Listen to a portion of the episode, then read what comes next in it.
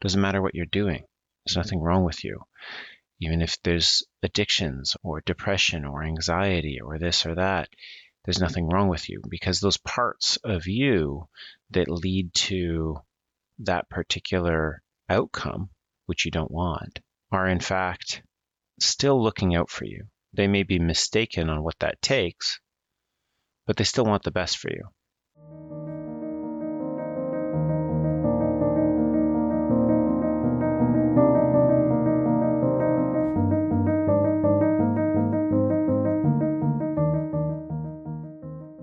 Welcome to the 48th episode of the Leader Rising podcast. I'm your host and coach, Paul Carvanis. We're here for the people who desperately want to live life, for those whom going through the motions is no longer good enough. And we know, as hard as it may be to actually get up off our ass and do something, something we're afraid of, it's going to be far harder at the end of our day to look back with regret. So, as we talked about last week, I'm really starting to get introduced to internal family systems. I'm loving it so far, finding it super fascinating and loving the lens through which I can look upon my own life with it. It seems like I'm, I'm going to learn a ton and things are going to make sense. Maybe not the full way, uh, because certainly I've, I've found new methodologies before and thought, oh my gosh, this is the holy grail, the silver bullet that's going to solve everything. And of course, in life, almost nothing ever is. But I still think it's going to be a super important ingredient in terms of moving forward and, and understanding everything really well. One of the stories I've been thinking about recently was a buddy of mine who's a lawyer, and he treated himself to nice things. He was always buying nice clothes, going out to nice dinners. This is before the pandemic, obviously.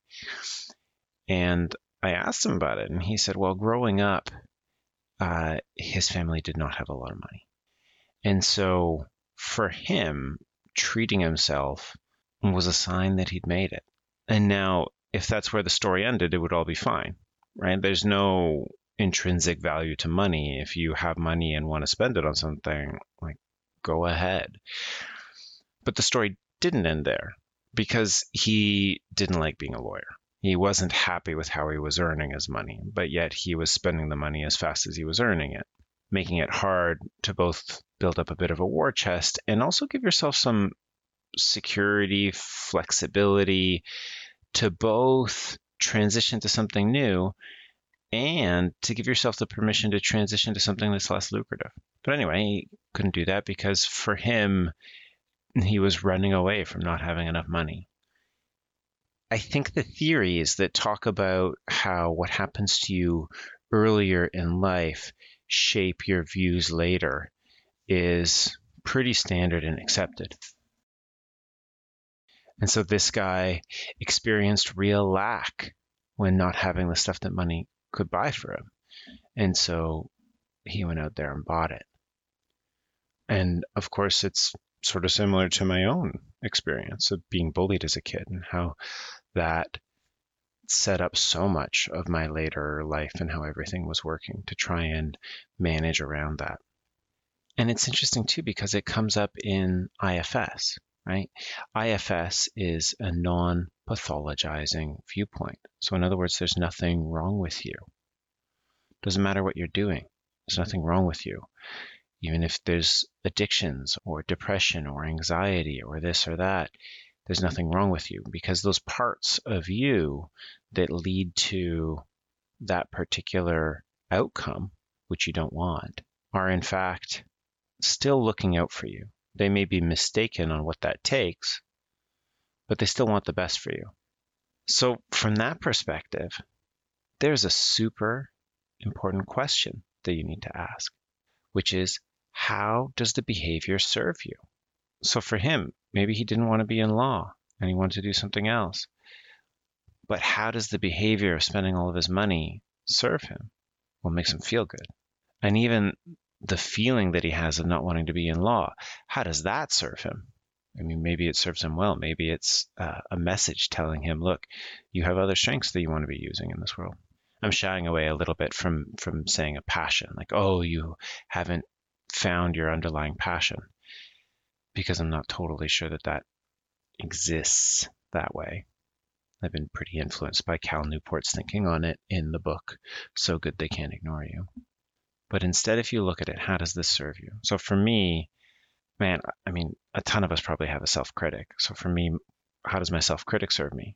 I think pretty obviously, right? By getting me to do more and achieve more. And achievement is an amazing shield in this world.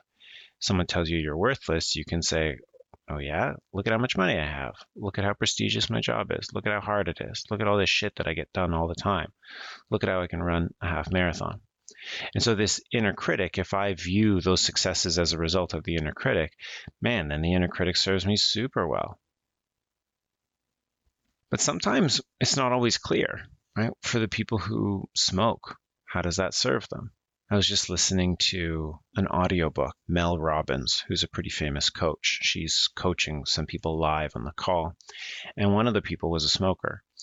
And Mel Robbins had said that she has this theory about smoking that smoking is essentially a f you to life.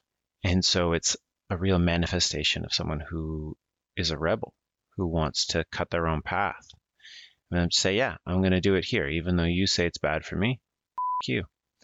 So, in a way, smoking could serve you more than just the break that you get, the chance to reflect, to calm down, the feeling your body gets with the nicotine. It could serve you even more than that. It could serve you through your identity as a way of distinguishing yourself and feeling like, yeah, I'm something, I'm somebody, and I'm going to say, F you.